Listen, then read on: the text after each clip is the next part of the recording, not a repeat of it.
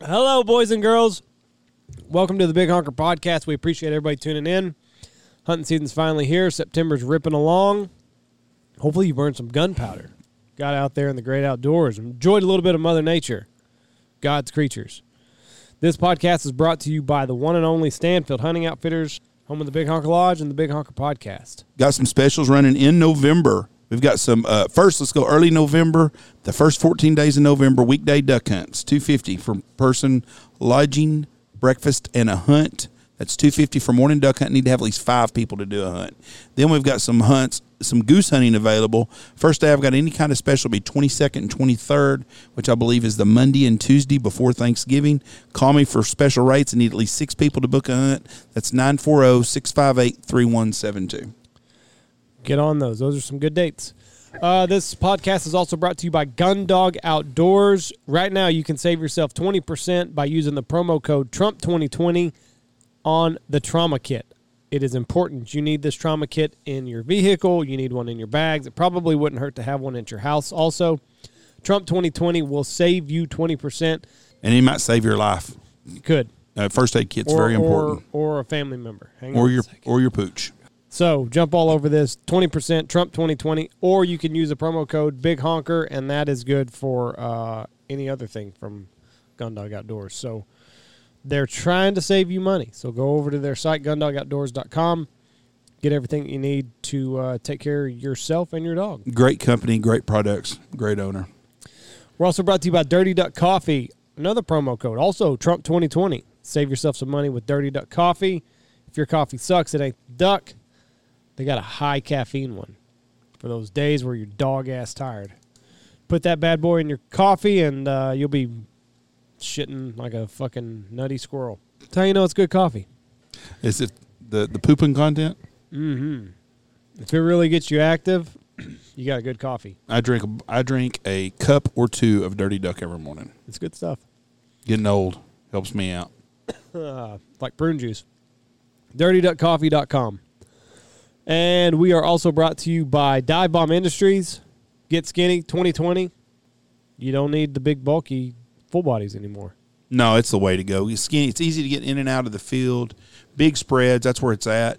Uh, Central Flyway, Midwest Pacific. It don't matter where you're going to hunt at. The, the, the more decoys you have, the better off you are. You can get so many more decoys with so much less work, and that's divebombindustries.com. We're also brought to you by Boss Shot Shells. Bismuth, copper plated, hits like a freight train. We've been uh, shooting those at Teal down here. Oof. It only takes one. I do feel bad for those little guys because it just wrecks them. Just wrecks them. folks, you better get on the boss train pretty quick. Uh, rumor is might be going to be a shortage of shotgun shells this year. Yeah. They might be the only company out there that's really producing any. So The fucking Rona. get on the boss.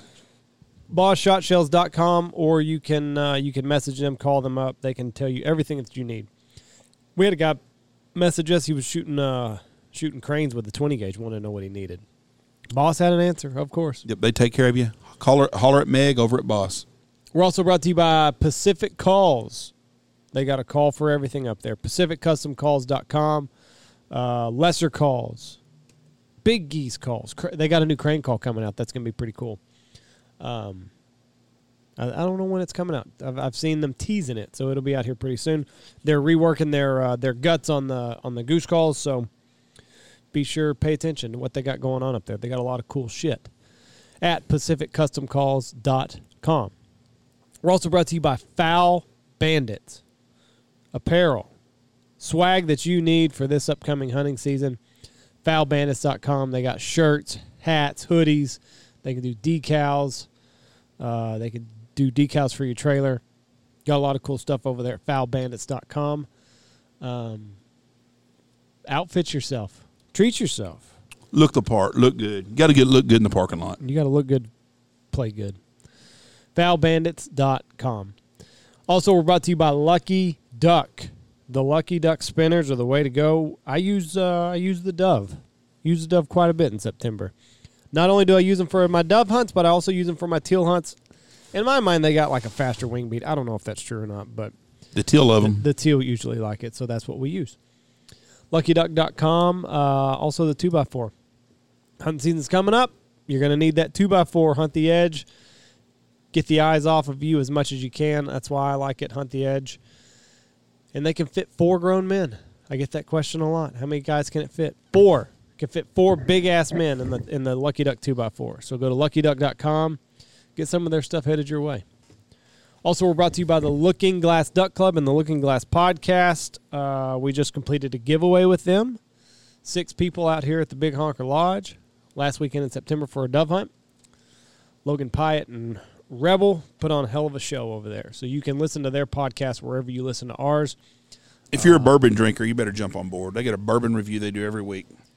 Yeah, yeah. I think when when do the, their their podcast release every Thursday, I believe. Yes. So you can look for it at the at the end of the week.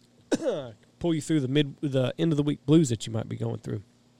Uh, Looking Glass Duck Club podcast. I think that's what it's called. Type it in, you'll find it. We're also brought to you by 14 Cattle Company. Grass fed beef. Meet the difference. Shipped straight to your door. You can get a whole beef, half beef, whatever you want. All grass fed, all natural. You don't have to go to the store, worry about the Rona. You can just get on your you can get on your iPad and order you a side of beef like nothing. 14cattlecompany.com. Uh, you can check out everything. We just we just completed our kill list. It should be here uh, in the next couple of days. Excited to see. I'm excited to taste the difference. 14 Cattle Company. We're also brought to you by J2 Outdoors. We got a little promo code for y'all 10% off of everything. The promo code is Big Honker. Big Honker will save you 10% off of the Ice Ripper. They got a brand new one with a badass motor on it. Open up your ice hole. Keep water open. It's the best bait in the world whenever everything's locking up. Uh, J2OutdoorsLLC.com. You can go check out everything that they got going on over there. They've got a a motor ice ripper, and they've also got uh, one that you plug in. So take your pick, but use the promo code Big Honker. Save yourself ten percent. Last but not least, we're brought to you by William and Chris Wines, Texas wine made there in Hye Texas with the one and only Chris Brundrett. Good people over there. Uh, I know that they are really excited to get their vineyards back open whenever they can. But in the meantime, you can find their wines at all the fancy supermarkets Whole Foods, Central Markets, paper or plastic. They got William and Chris wine right there. Get the Skeleton Key. We're having steak tonight here at the lodge. I will be having me a nice glass of Skeleton Key. WilliamandChrisWines.com.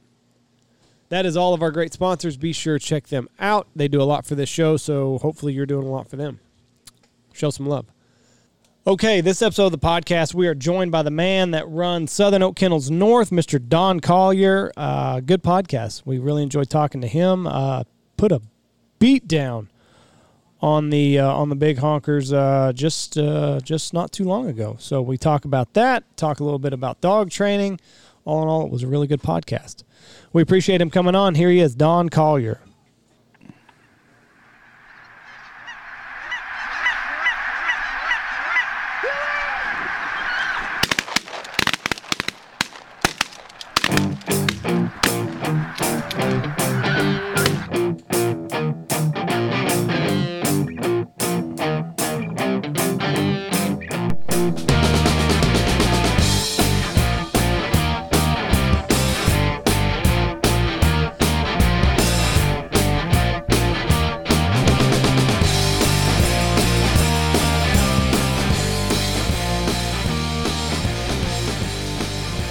All right, here we go. Three, two, one. Boom, and welcome to the Big Honker Podcast brought to you by Gundog Outdoors. I'm Jeff Stanfield. I'm Andy Shaver. On the line with us today, we've got Mr. Don Collyer from Southern Oak Kennels North out of Athens, Michigan. How are you, sir? Hey man, not too bad. How's it going? We're doing awesome. Weather's nice down here in Texas. It's a balmy 75, a little bit of a north wind. Beautiful. We are running about the same, except ours is barely creeping out of the south today. So, You, uh, what have you done with the dogs today? well, we started off this morning with a 50 bird honker smash and some uh, corn. So they, they definitely got their workout this morning. How many dogs do you run on that? Uh, today we ran three. Um, I mean, that's about typical. Usually in a feed the size of the one we ran this morning, we're going to usually run three or four dogs. So you scout the night before, you see if you think it's going to be a good hunt, and then you bring dogs accordingly. Yeah, we bring people, we bring guns and dogs accordingly. So if, if we have a really good hide and birds seem very comfortable in the feed, and you know they've been settled into the field for a few days, then uh, yeah, we'll, we'll bring guns and dogs accordingly. We'll, we'll either scale up or scale down as need be. See, I'm afraid that would bite me in the ass. I'm afraid I would bring ten guys and five dogs, and only need two guys and one dog. Has that ever hey, happened man, to you? It happens. It does. It happens. uh, well, like I tell everybody, even on the good days, the birds still win. It was a 300 bird feed. We shot about 50, so there's 250 that still beat us today. Uh, well, that's that's true too. Uh, did they come out in small flocks or what? Um, they started coming out in small flocks first thing this morning. We had trickles, you know, five, eight pairs, singles, and then uh, we had probably three or four flocks of you know 25 to 40 um, come in, which you know make it a little more difficult. But uh, you know we still won, so That's a big flock Um, for honkers. Yeah, it is, it is, and I mean up here too. You always have that local roost that when you beat them, you feel really good about it, Mhm. and th- that was the roost we shot today.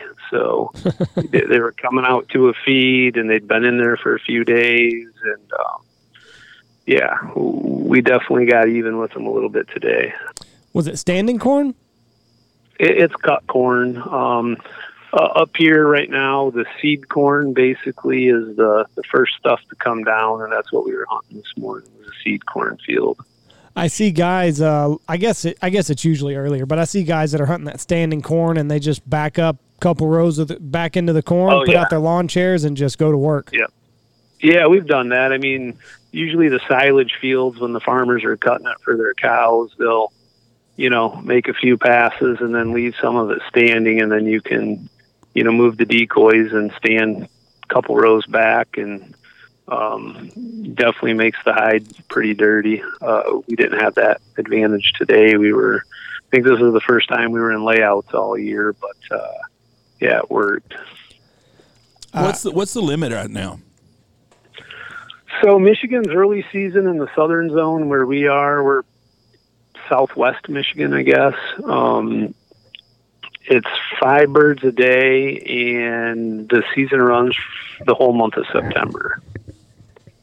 Then we shut down, and then our, our duck season and our regular goose season opens the second Saturday in October. And then our limit goes from five down to three. So, do y'all shoot any small geese at all, or is it all big boys? So right now, um, we're shooting primarily the big guys. We'll get like the St. James Bay and the Hudson Bay birds. Um, we don't get the the cacklers for sure, like you know you guys get down there, but we'll get uh, you know our small geese or the rust bellies from from the Hudson Bay for sure. What's the birds weighing? You shooting? Are they twelve pound birds or fifteen pound birds? 12 pound birds. Yeah, everybody says, you know, 15 pound birds. That that would be probably rare. Um, we've been holding a big goose contest for a couple years now with uh, the group of guys I hunt with, and I think usually about a 12 and a half pound bird usually wins that every year. So for the whole season. um, as we get later, they'll get a little bit bigger, but 15 still pushing it. I've got two birds in here that come from Rochester, Minnesota, and the guy told me they both weighed seventeen pounds. And I don't know why he would lie to me. They're big as I mean, Yeah. they're, they're freaking huge. Yeah, I wouldn't doubt it, but on the regular, I'm thinking, you know, that's we're not going to do that day in and day out here for sure. I don't think anybody's ever killed a twenty pound goose. I always hear guys, I shot we shot some birds weigh twenty pounds. I, I don't think there's such Yeah. thing as a twenty pound goose. Yeah, like I said, we put the scale to them, and that 12 and a half pounds about about typical, I think, for a big goose here. One of our guides won the uh, the big goose contest in his local area a couple years ago. Well, it's because he cheated. He put a finger down on the scale when the guy wasn't looking. Ended up ended up sixteen and three quarter. Won a, won a brand new shotgun that year. Nice. Blake is not very. I mean, you start He's not about- very ethical. He, he stole a call from Walmart. They forgot about, put it in his pocket, and was blowing it, and got in the car. It's like, oh shit. I- In his defense, it was just a little ten dollar pintail whistle. Walmart So, might go broke over that ten dollars. Whistle. yeah, he was he was dicking around with it one day. They were messing around, and he was you know jacking around, and uh, I guess put it in his pocket or his jacket pocket, and went about his shopping, and then got out to the pickup, and there it was. So And being the honest guy, he did not go back in and give him ten dollars. no, he did he did not go in and pay for it, nor did he uh, nor did he uh, return the shotgun that he won for the big goose. But he is a big goose contest winner. So uh, Nice. I'm going to tell you right now, you take a, a dog, though, and they retrieve 20 12 and a half pound geese. Whew. And you think about it, what, what's a dog weigh? 75 pounds? Yeah, yeah, for sure. That's probably average. That's a that's a lot of lot of weight for a dog to be put in its mouth and come back and forth on.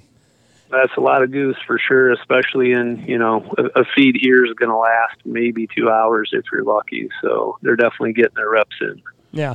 Now, how do you do it? Is it one go? Do you have like a three way system, or does one retrieve X amount and then it's the other dog's turn? How do you do it? On a rain out, if we're shooting a pretty decent sized flock, we'll get all three out um, as needed. So typically, anything laying close to the blinds, um, the younger dogs will pick up. If we have cripples or sailors, um, the more experienced dog and the handler will get out and get those ran down immediately. And then, uh, you know, the younger dogs and the hunters will work on the stuff close to the blinds. Now, each dog will have a handler. Yeah, yep. Occasionally we'll run two dogs with one handler, but typically, um, you know, if you're trying to get a younger dog work, usually you're going to have one handler per dog. I, I, I uh, shit, I'm lucky to run the one I got. I couldn't imagine having two. Yeah, we'll, we'll do it on occasion if, you know, if we're trying to teach one to honor or, uh, you know, just share some reps and get some blind time in with a couple of them. Now, these big geese are they if if they're if they're just crippled, are they tough for a dog to bring back? Like, are they violent? Yeah, yeah, they, can be. It's definitely not something, and it's what I tell most of our clients is, you know, it's probably not the best first hunt for your dog to be on, um, especially if you're trying to bowl the pup up where you want them to enjoy the experience. You know, a, a big 12 pound crippled honk's probably not the the best thing for a young pup to square off with on its first uh, day in the field. Yeah. Um, But we we've definitely uh, you know try to make sure that that doesn't happen. That uh, the younger dogs are picking up the ones that are stoned for sure. Yeah, I mean that's the way it is down here with cranes. Cranes are, you know, they're big and they've got that pointy beak. And I don't personally bring my dog. He's hundred pounds, and I still don't bring him. A lot of guys are starting to do it. They put those Rex Specs on them, and that seems to Yep. work out pretty good. But if it were a new dog, you're right. I would not. Uh, I would not advise having it get its ass beat by a uh, by a big sandhill. The good thing about down here, our birds are so small, so even if it does square up, most of the dogs just roll it over and go on about their day. Yeah, and up here, like I said, I mean it's just you know we try to manage that as as best we can with with the dogs and make sure that we get them used to picking up you know crippled ducks and some stuff that are you know a little easier on them than than the big geese right out of the gate. So optimally, optimally, that's how you would like to do it. Just have them on a duck hunt and that kind of get their feet wet handling crippled ducks. Yep, get their feet wet. Um, you know, send them on dead geese that you know don't have any life to them, and then you know transition them to cripples as that confidence and that drive um, come up for sure. Now, do y'all use uh, wing clip pigeons in your training up there? We use wing clip pigeons, wing clip mallards, um, but there's just no comparison for a wing clip mallard. You know, going into a 12 pound goose that Right. you know has decided that you know the fight or flight instinct kicks in and he's decided he's going to fight. There's uh, there's just no preparing a pup for that. Oh, sure. Yeah, no, That's no. something they definitely learn on their own, on the spot, on the job training for sure.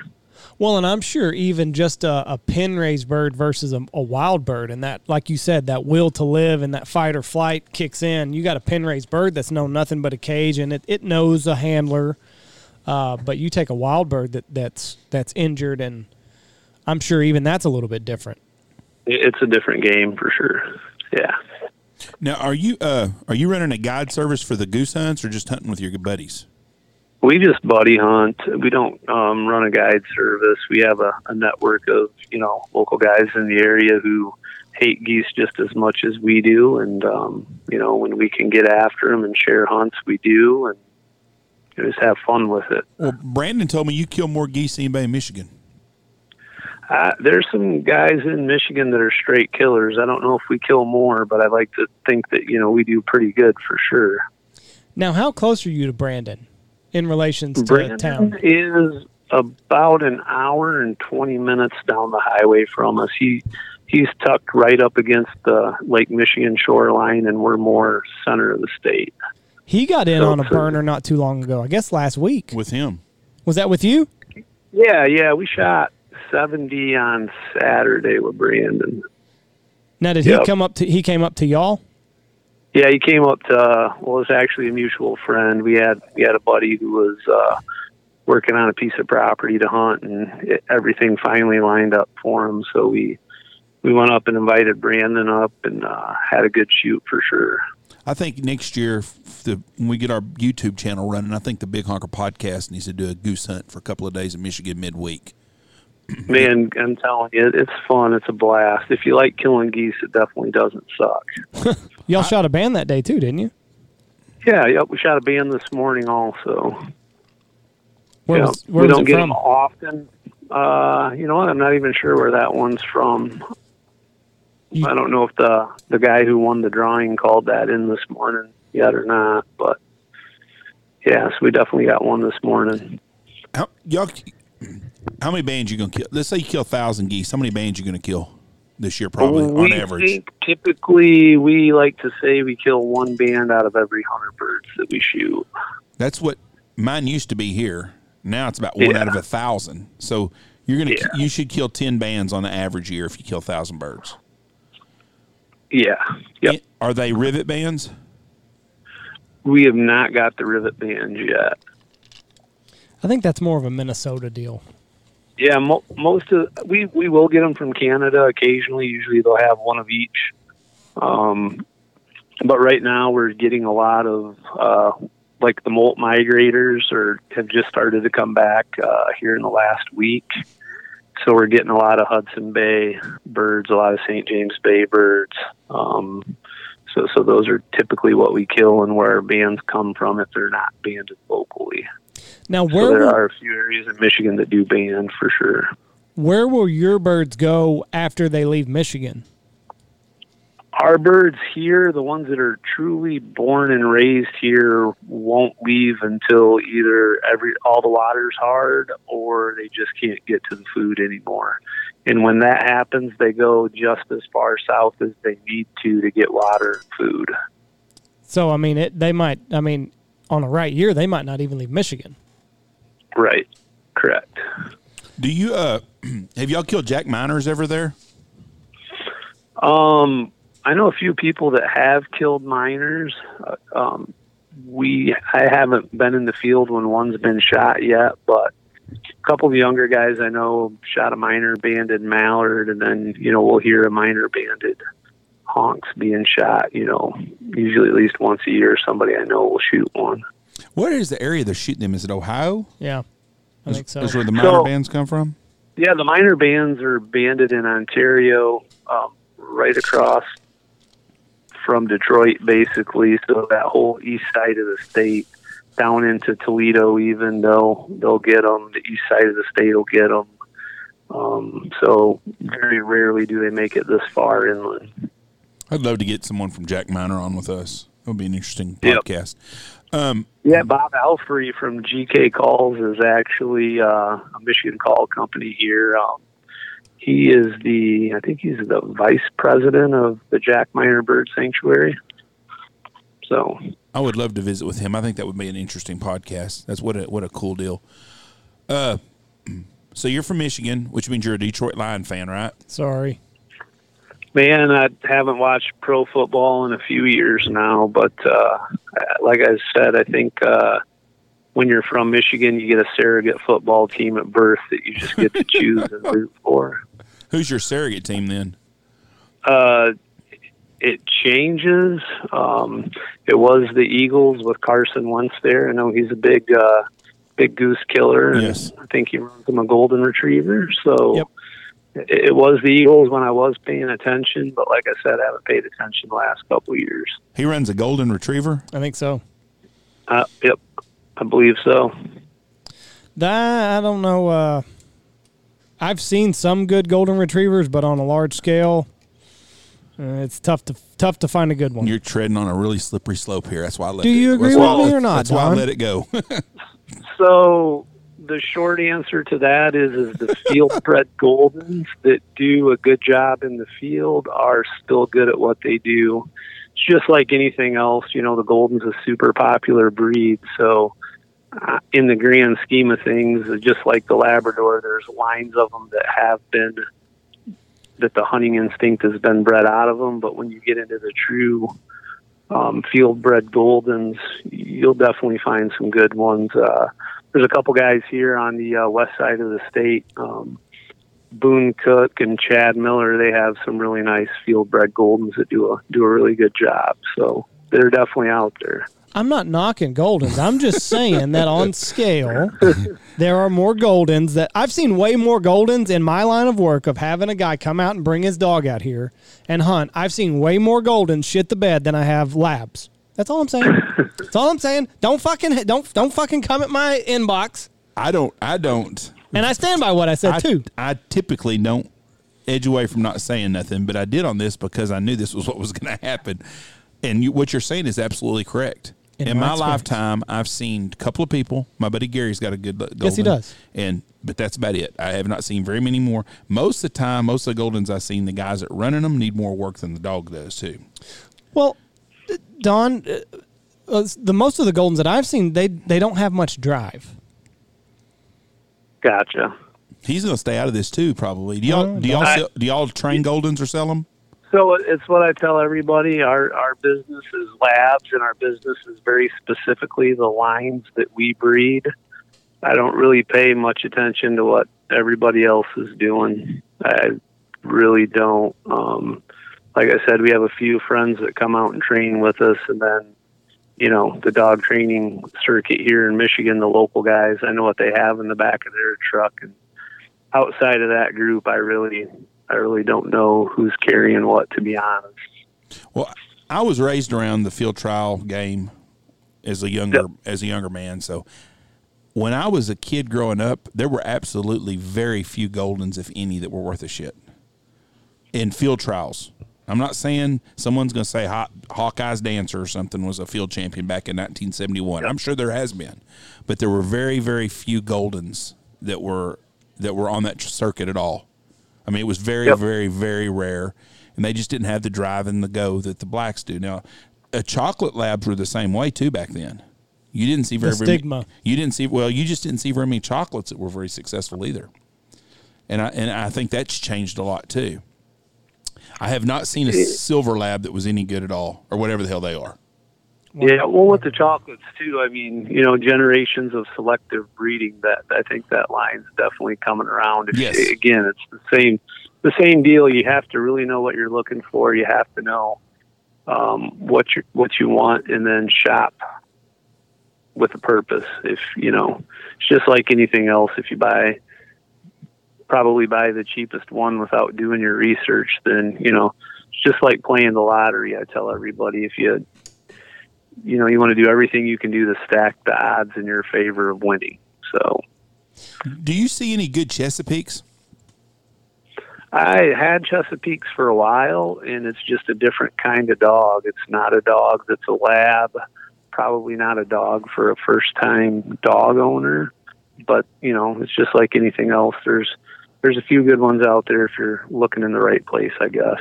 I had a buddy of mine that had one. It's one of the best dogs I've ever been around in my life. Great family dog, pet dog. But then he had another one, and that was a hard headed son bitch. It wasn't worth shooting. you know, there's there's a few of them that, uh, like I said, I've I've seen a few that that my buddies have owned in the past that, you know, definitely earn their food at the end of the hunt. That's for sure. So it was the breeding more than anything that led to the downfall of the golden retriever. Yeah, I mean, I think it, you could even say that with a lab in general because there's a lot more couch potato labs now than there are, uh, you know, field bred Labradors that are doing the work that we expect these guys to do on a daily basis. So, um, if, if you get anything from field bred lines that's proven itself to be, you know, worthy of doing the work, then you're probably going to be okay and I think you guys touched on on a point earlier too that you know if you you look at uh, you know if you look at some of these labs and you compare them to sports cars, well that's great if uh, you know I have a Ferrari or a Lamborghini, but if I'm selling it to you and you haven't even got your driver's license yet, then it really doesn't do you any good. So um, looking at it from a handler's aspect. You know, the handlers definitely need to spend some time, especially a new handler with a dog, understanding, you know, the verbal and nonverbal cues and, and all of that fun stuff that goes along with, uh, you know, running a dog for sure. Yeah, they That need a a very good point. they need a school for handlers. I've seen some guys have no business running a dog that have good dogs. Yep. 'Cause Uh, and it, it's just an experience and a comfortability thing. It, it's new and people, one of the biggest mistakes I feel like the new handlers make is they try everything seems to be just going 100 miles an hour for them. They slow down, take their time, get comfortable with the commands and the cast and and things as they unfold. It, it tends to get a lot better for them. See, that's my philosophy too, and I get shit for taking my time out in the field. It's a different type of time. No, Andy. no. It's all about staying calm and staying in control. Am I right, Don? That is correct. See? Hmm. Everybody's like, get your fucking, hurry up, get the birds but and get back in the calm fucking to blind. The point to where you start snoring and drooling, that's a little excessive too. So there is there is a balance there for sure. I just, I, but but if if we're getting birds, I'm gonna do a proper job. I'm gonna get the birds that we can get, and then I'm gonna get back in the blind. Everybody gives Yeah. me shit for taking too long. Just the other guides You do. gotta stay calm in the pocket, Jeff. Yes, that's I can't- I and, can't- and that's something we've started doing here too. If we'll get up, we'll get the birds that we can get out of the flock, and then we want those birds gone immediately. We don't want them staying in the field circling for another five minutes.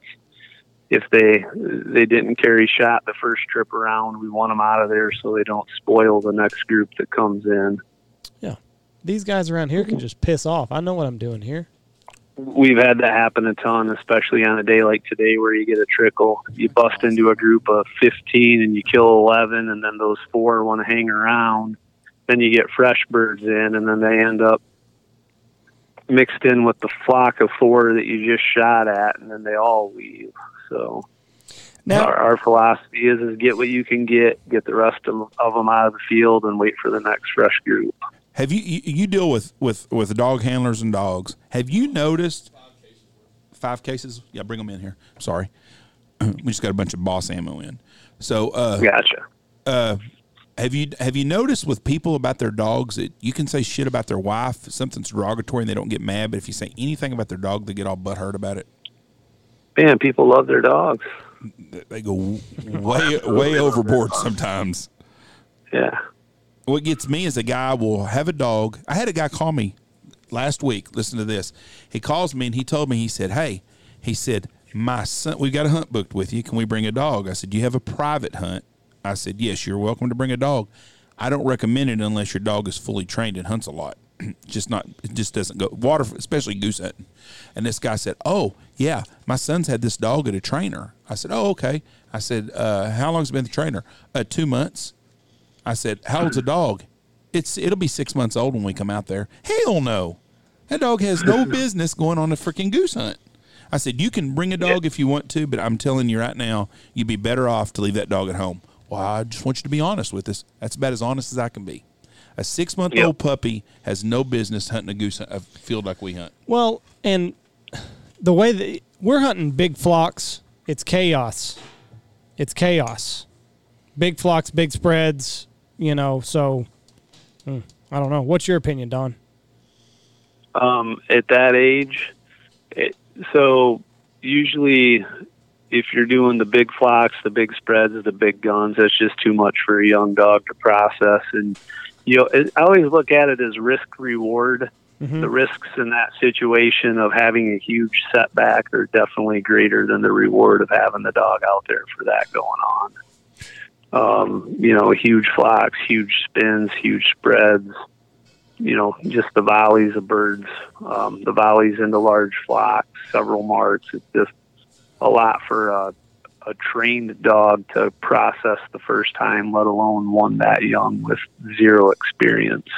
Yeah, a six month old puppy does not have any business. Now, Yeah. if you take that dog and you got it on a lead and, he, and he'll set and he'll and he'll and he'll honor, it's not a bad experience for him to let him have a single here and there. But the average six month old puppy has no business going through that. What's your opinion? How many guys does this does this guy have? They got like eight people. What's your opinion on that many gunshots for the first time around a dog? Yeah. See, usually for us, we're going to have one, maybe two guns, and then we're going to tell the handler, the owner of the dog, probably don't take a gun the first couple times. And, you know, your focus needs to be 100% on that dog. That way you're, you're able to correct if you get a break or, you know, you can read the dog's mannerisms if it's getting too anxious or you know whatever it may be that the dog's going through you can read the dog and know if you need to get them out of the environment or you know manage what's going on with them Now, y'all you don't use shot collars, is that correct? um at our location we will use shot collars in a couple different scenarios if the owner requests a shot collar or if we feel like the dog is going to overpower the handler to where you know the handler's not going to be able to get the the obedience out of the dog that it needs without one then we, we may recommend one so i would say we run probably 70% no collar and 30% with it with an e-collar Okay. I'm pro collar. I'll just get that out there. So, in an instance where you're not using a collar, what correction can be made if the dog does break? um, you literally, like you just mentioned earlier, you have to have them on on a lead. For us, like a no, a hard no, is uh, kind of like a nick with the collar. They've heard it enough; they know what it means. They understand it. Um, so if you're blazing away and the dog breaks and it gets, you know, 40 yards deep in the spread or 20 yards deep in the spread for that matter, you're probably going to not be able to stop it and get it back. But if the flock's working and you're not running the gun, and that's what I had mentioned, you know, you can reassure the dog, kennel, sit. You can give those verbal cues while the birds are working to remind them what you want them to do. Um, and then when everybody comes up and if the dog acts like it's coming out of the blind, you can give it the no kennel. You know, you can you can start in on the dog immediately at that point instead of trying to, you know, pick your birds and then worry about the dog. Right.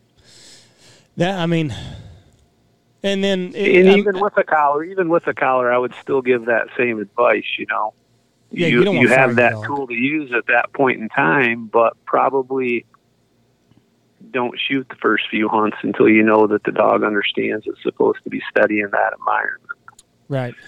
I Um, mean, we we had a hunt last week where we landed, you know, 30 honkers, and we had, I think we had three dogs in the field at that point in time, and we had geese walking 15 yards in front of the, the dog blinds for a couple minutes before the shot got called. So, you know, in a, in a situation like that, you definitely need to make sure you have a steady dog, or that whole flock's going to get busted.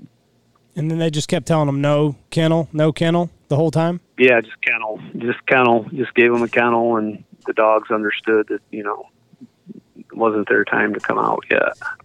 That's interesting.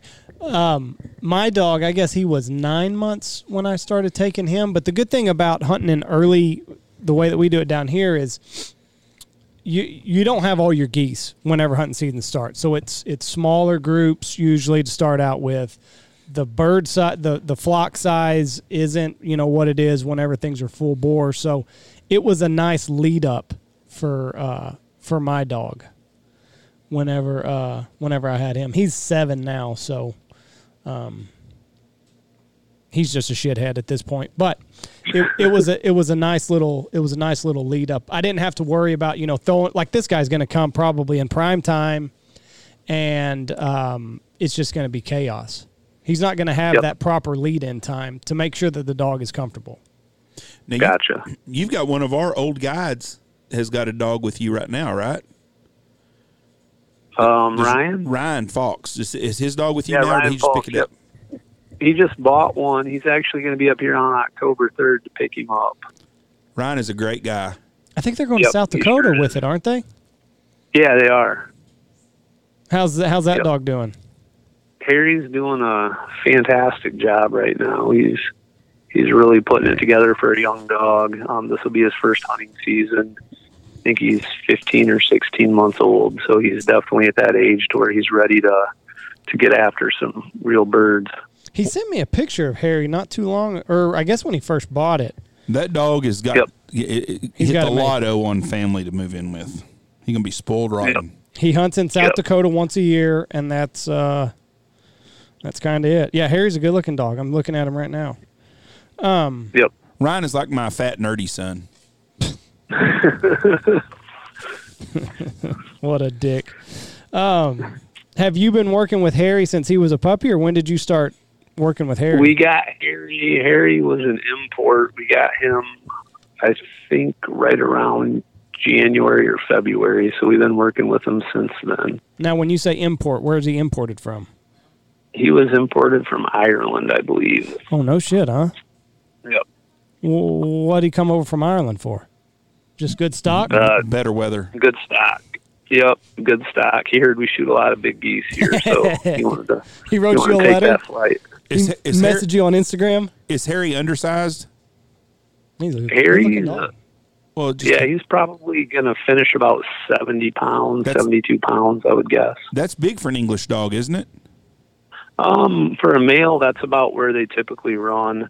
Our stud dog Hank up here is large for a, a British field bred dog. He's probably eighty-eight to ninety pounds. So and he's Irish, Jeff. My dad had an English field champion, and she was little. She weighed about fifty pounds. Rhea, boy, she was a nice dog.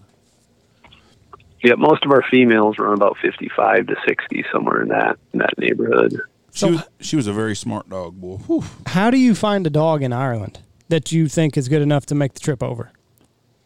I mean, it's just like anything else. You have to have a network of people on the ground who are, uh, you know, communicating. I mean, let's social media is just communication. You know, we know what the presidential candidates are doing every five minutes now. So, you know, figuring out what some dogs are doing across the pond really isn't really isn't that hard. What did you look at with Harry? Was it just his genetics, or did you see something? in him? genetics, the the pedigree, um, specifically is why we decided to bring him over. And motherfucking Ryan Fox is the one walking away with him. Yep. Poof. I'm uh, fuck. I want Ryan to bring Harry down now. He's coming. He's coming at Christmas. Time to bring him He's not going to bring Harry. Harry's going to stay in Ohio with his parents. with Ryan's parents, Greg. Yes. Yeah, Greg. Greg's Greg's been down a couple times too, or I think he's actually living in Wisconsin, maybe. So, Yeah, I don't. I don't know. Um, yep. Greg's all about it. Greg is all about Harry. Oh yeah. Falk said he needs his It'd be a fun routine and walking the dogs as part of Greg's routine. So, like, Harry, I'm telling you, when Jeff said Harry hit the lotto going to Ohio with those with his parents, he's not lying. Like, he's going to be catered to. It's going to be insane. That's awesome. Um, is what what did they decide? Collar or no collar? Um, Harry is running without a collar. Wow, that surprises me. Being that Fox is a little cold blooded in his approach on some things. I figured I figured he'd have you uh, lighten that little bastard up. Falks is Fox Falks is don't a- have a mean bone in his freaking body. well. It's a great. He's never been in a fight in his life or well, anything. he can be a dickhead, but I love him. He's like he's like a brother to me. He he's he's he's excited. So um, I'm gonna have to ask him whenever he goes. Um, when they go to South Dakota, they go every year. They've been going for like 20 years, so I know he's excited to uh, to take the new dog out there. What- Yeah, he, he's definitely excited. He's going to pick him up on the third, and I think spend a week or two with him before they uh, before they head up. Now, how much time will they have with, with with like on a typical purchase? Not necessarily what they're doing, but will the trainer spend a couple days with you guys? That's what we prefer. We prefer you usually make it up at like a day, a solid day before pickup, and then come back after everything's kind of had time to settle in and spend another day with us. Um, if people are traveling, you know, a, a good bit to get here, then usually we'll try to do it all in two days back to back. What do you mean when everything settles down? Like come back to you? Yeah, yeah. So if it's a local guy, we'll have him come out like you know a week or two before the dog goes home, run the dog, watch us run the dog, and then you know come back and pick the dog up another week or two later, and then handle the dog again. Have you trained a labradoodle yet? We have not trained a labradoodle. What are your thoughts on the silver lab? I've already pissed off the uh, Goldens. Let's just go ahead and step off into this too. I, I think my thoughts on the silver labs are probably about what every other Labrador breeder who doesn't breed silver labs is. It's really, it's not really even a thing, I guess. And you know what's funny is when you see pictures of them on the internet, you're like, "Wow, that's a good looking dog." Some then of you, them Then are. you see them in person, and you're like, "What the fuck happened?" Because It's the, you know the ones I've seen are not pretty. genetics are. It's just genetics, right? At this point, there there's still a bunch of kinks that are uh, definitely not worked out of that that color for sure right now. Well, he's a very politically correct man. Have you noticed this? Don, He- I'm, I'm having a tr- I'm having a tough time moving you off of your spot here. yeah. Um, Yeah, so so just for us, I mean, it's like I tell everybody, we're so focused on what we're doing, I really don't pay attention to what everybody else is doing out there. Another politically correct answer. dudes that that sell a ton of silver labs and you know, yay capitalism, I guess. But if you're you're the person that's trying to buy the dog, probably you know do your research and make sure you're not. uh you know, and if you need to buy another one, hey, I'm over here. We'll, we'll get you your next one after that one fails, I guess.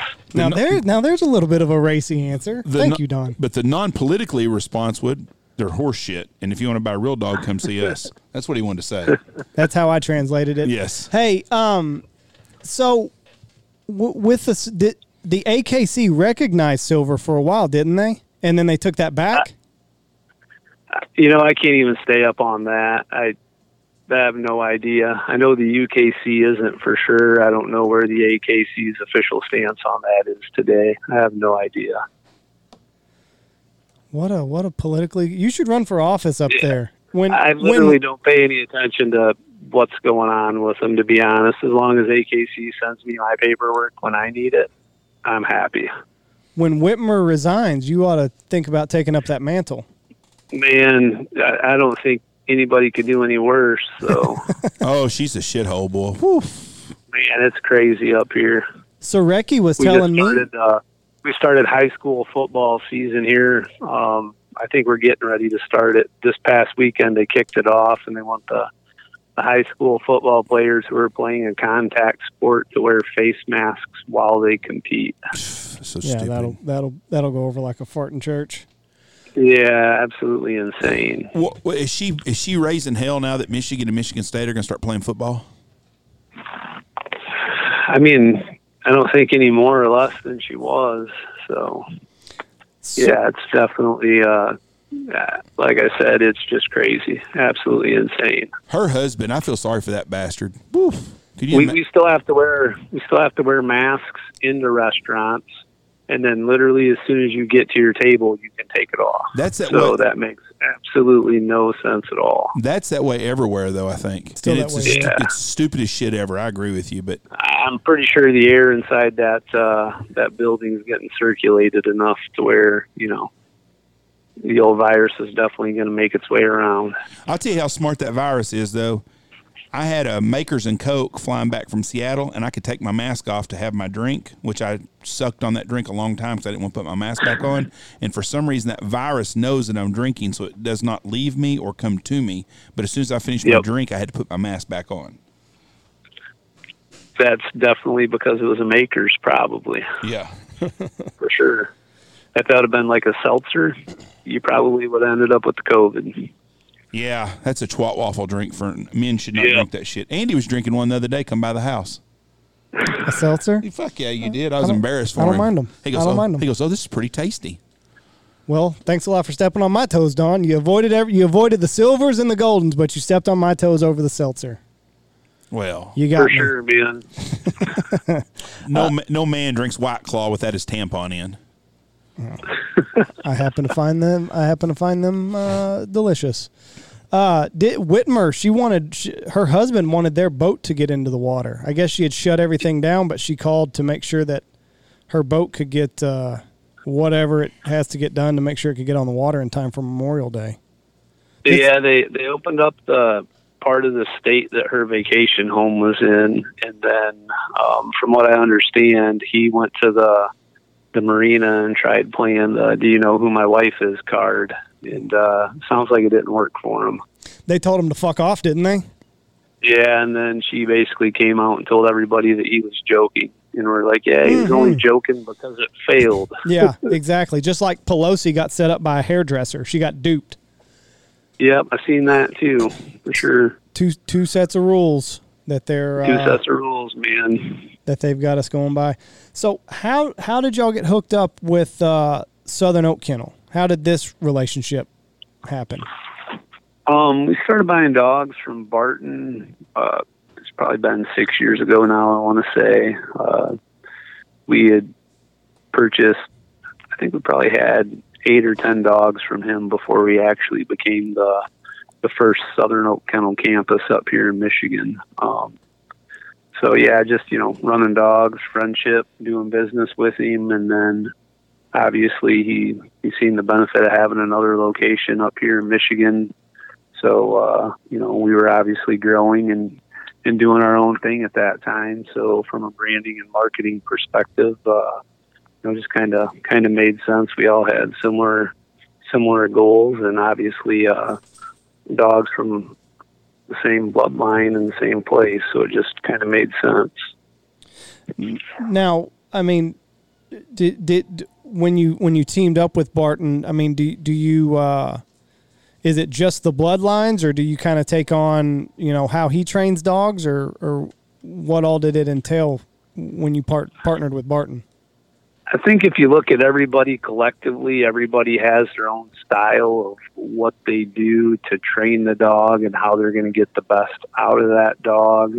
Um, but bloodline, pedigrees, all of that stuff are for sure um, something that, you know, his stuff is stuff that we would own and vice versa Right. as far as pedigrees go. Yeah. Um, so, what, in your opinion, what's the main difference between uh, UK dogs and American dogs, labs?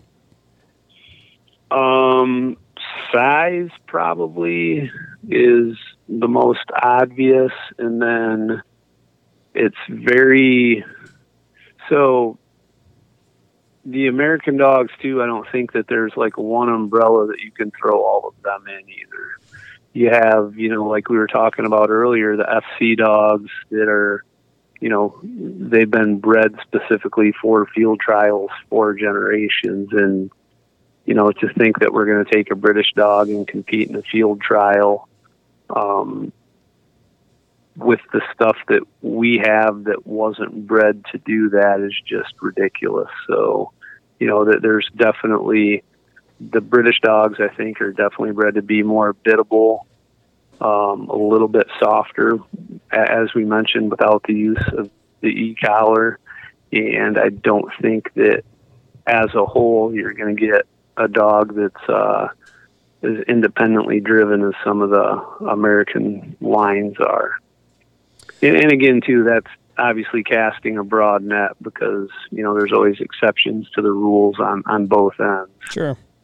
So really, I mean, you just kind of have to look at what you're wanting out of a dog. Right. Right. If I, if I'm going through puppy applications and I see somebody that wants an AFC, then I'm not going to sell them one of our dogs because you know they're probably not going to be happy with it because that, that that's not what they've been bred for and that's not where they're going to excel. There's a ton of good AFC breeders out there that would definitely be able to put them in something that uh, would be more fitting for what they're looking for. But if you're wanting a dog that can maybe do a couple hunts a year and is a good citizen, then for the average person, a British dog would be the way to go. For the average person, so e- even within our, our breeding stock right now, I mean, we have guide dogs that, you know, basically this pairing we're probably not going to send to a first time dog owner you know, maybe this pairing is something that would go to a first time dog owner because it's going to be more biddable. It may give you a, you know, on that one to 10 scale, it may operate at a, at a five to seven instead of a nine to 10 all the time. Mm-hmm. So, so even within our own stuff, there's definitely a range there that, that, you know, things should be operating in. What do you think led to, you said British dogs are a little bit softer what do you think led to that? It's just like anything else. It's selective breeding and how they breed and the traits and characteristics that they're looking for in England and Ireland as opposed to, you know, what, what we're doing here with some of them. I mean, do you think that there's a detriment to either side? So, if you go to any extreme either way, I think for sure. So, if you get a dog that's super soft where it doesn't respond to any pressure at all, then you know that's obviously detrimental. And then the the same way, you know, if you get too far the other way of the curve, and you have a dog that can take everything that uh, you know your sport dog's able to give it and push through that pressure, then that's probably not a good thing either. So, so if you get out there at those extreme ends, either way, it's definitely not not a good thing. What about in the middle? In the middle is where you want to be.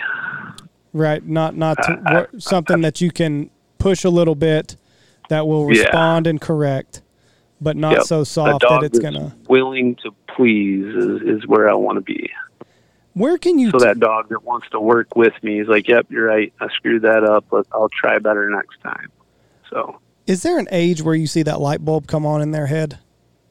That willing different. to please it's all different. I mean, once I think they start to learn how to work with you um, through the training, you know, and it's just like anything else. I think that first year out in the field is just them gaining experience of, you know, being around that environment, whether it's, you know, big spreads, little spreads, deep water, muddy, what, what, whatever it is that you're throwing them into that first year, they just get a ton of experiences, a ton of new experiences and then as you get into that second, third, and fourth year, I think that's really when the polish starts to show up. Yeah. So, so that's I, I think you know to answer your question into that probably third and fourth year is when you know you're really happy with what you got. What about in the training? Like, can you tell uh, this dog is going to make it at a certain point in training? Man, you just never know when that light bulb's going to click, right? It's just like, you know, algebra. Everybody learns that stuff at a different pace. Obviously, some people don't, but for for the most part, you just don't know when that light bulb's going to click. We've even had some of our personal dogs that you thought, man, this the dog literally just seen it fall and it can't find it. And then, you know, fast forward four months and it doesn't matter where it falls, it's front foot in the mark stepping on it, coming back, dropping it off, and going out and picking the next one up. So you just don't know when that's going to happen. So when is a safe time to like give up on a dog? Because you just you know you just said that you've seen dogs just kind of t- click overnight. When can you say safely like ah this dog just won't won't pan out? For us, as long as they're showing forward progress, continuing to work with us, and then the biggest thing for us is is the dog meeting the owner's expectation. So I think that comes into play more than um, us. So if we're having those conversations with the owners on a regular basis, it's up for that owner to determine, you know, this is or isn't going to meet my expectation. Hmm. Because at the end of the day, it's a, a customer service business, right? Sure. It, it doesn't matter if I'm super happy with it. It matters what what the owner thinks and where they're at. And I could be super happy with the dog, and for whatever reason, the dog and the owner just don't mesh or gel, and you know they they want to move on to something else. It happens. So um, That's you know be really frustrating. Really we just throw our advice out to the owner, and you know all, all those decisions come from them. That's got to be frustrating as hell. Have a dog It- that you think like- is gonna, you know, pass muster, and then the owner being like, It- "Uh, it's just- just like anything else, man. If you don't like it for whatever reason, you're not gonna like it. So, like you mentioned, the dog could be killer in the field, and just the quirks and the personality around the house for whatever reason they don't like, or you know, stuff happens. hmm, I don't know. Some of that, I don't think that they're gonna be happy with anything that they get. And there's some people who are wired that way for sure. Well, I mean, eh, you know, I'm just when, I'm happy if uh if the dog goes out and picks the birds up and uh you know hangs out isn't too big of a pain in the ass around the house. I'm good. when do most people pick their dog? Ha what age? Um, at a puppy, Yes. so our puppies all go home at eight weeks, and then typically they'll send them back in for the first round of training after the adult teeth come in, which is usually around six to eight months of age. That's when we get them back, usually for the first round of training. I mean, eh, you know, when and when you put it that way, that's another thing. You know, you get this dog; it's eight weeks old, it's cute, it's cuddly, and then you take it home and it starts shitting in the house, and you start seeing that it's a fucking mess. And I mean, some of that it's just it's it's a dog being a dog, and Yes.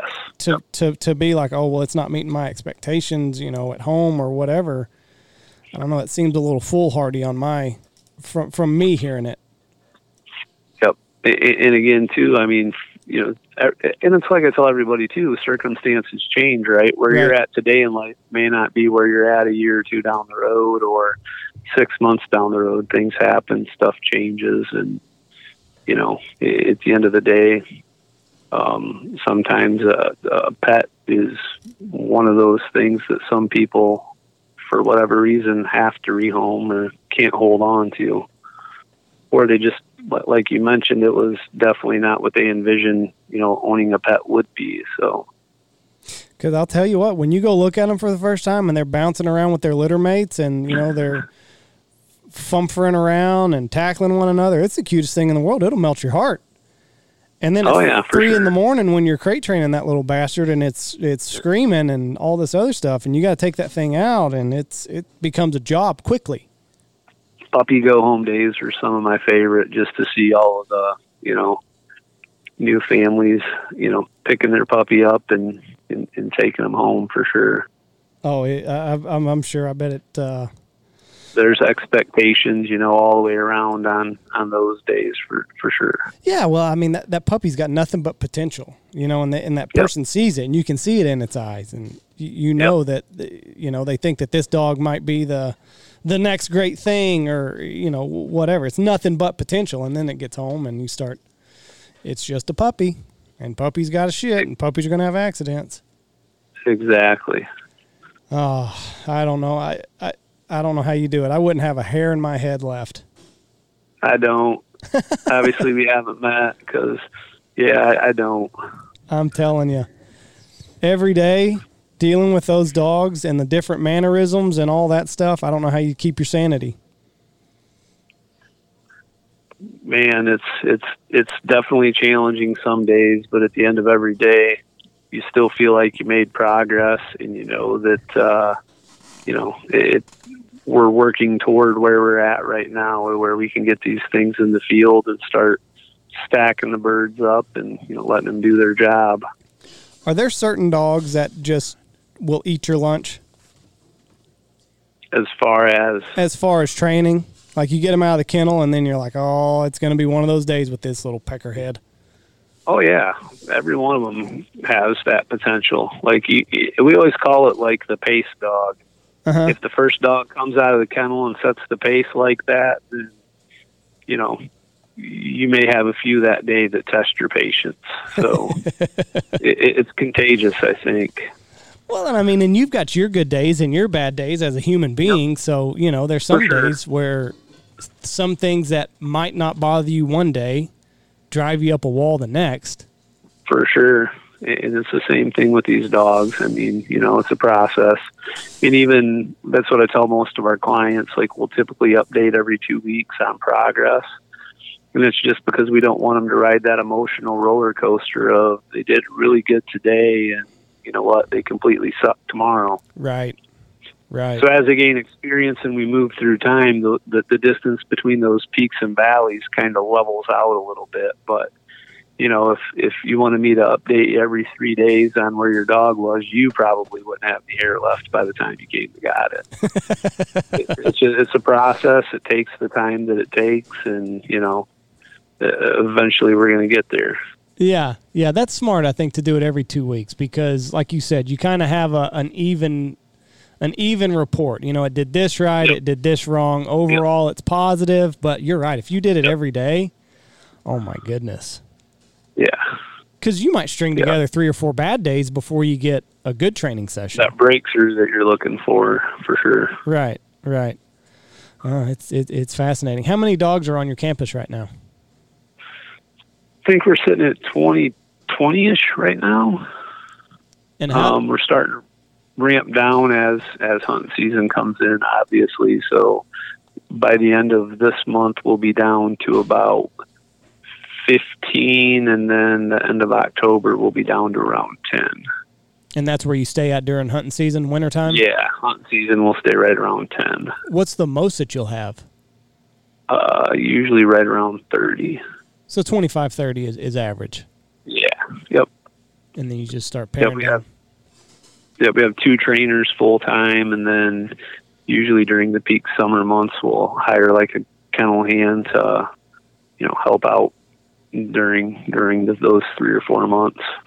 And what does the training look like? Is it is it one dog at a time? Is it pairs? How do you do it? So we'll do obviously the one dog at a time, but we'll have as they're able to, we'll have three or four dogs out honoring the other dogs working, sitting on their place stands or in the in the blinds or you know wherever their place may be for the day, watching the other dogs work. Right. So that way, we're basically showing them that everything that you see fall isn't yours. See, that's where I think I messed up with my dog. Right there. We did w- the way we trained you know it was just it was just him. So he got to do all the fun stuff and then he didn't realize that there was this waiting period. Yep. So so we, we do that typically you know that honoring is a huge thing for us just because like i mentioned earlier when you get to the breaking or you get to the other dogs working they're not you know out of their mind while another dog's picking birds up that they got denied you know they're not whining or carrying on while while all that stuff's happening. Yeah, my second dog, there will be a extensive honoring uh, yeah. time for sure. But and that's something we put a huge focus on. So we, we like to say, you know, no no more than twenty percent of the stuff that they see fall, they should actually go get. Right. But you know, I was gung ho and ready to pump a, pump a good dog out, and uh, yep. Well, that's what I tell everybody too. Like I, I know exactly how far you can throw a bumper or tennis ball. Typically, when you get your dog, if they've done a lot of hand thrown retrieves, I know your range because your dog will run out thirty or forty yards and be like, "That this is the farthest I'm going." That's right. I know. I know he's never going to throw it farther than this. So I must have missed it or something already got it because yep. it's definitely not going 50 yards. That's exactly right. And out here where everything's wide open and flat, that little that bastard better have a long range because half mile, you know, that's not out of the question. Yeah, we've seen some some good retrieves out in Oklahoma, especially in the peanut fields. Yep. yep. You get uh, you know, you get a sailed little goose and and the dog gets to go for a big run. Those are always fun. Got to have plenty of trust. Yeah, those are always fun. You watch them run up and disappear over the hill, and then a few minutes later they come back over the hill with the goose. That's always always a good time. That's exactly right. Well, man, we're gonna Again, that doesn't suck.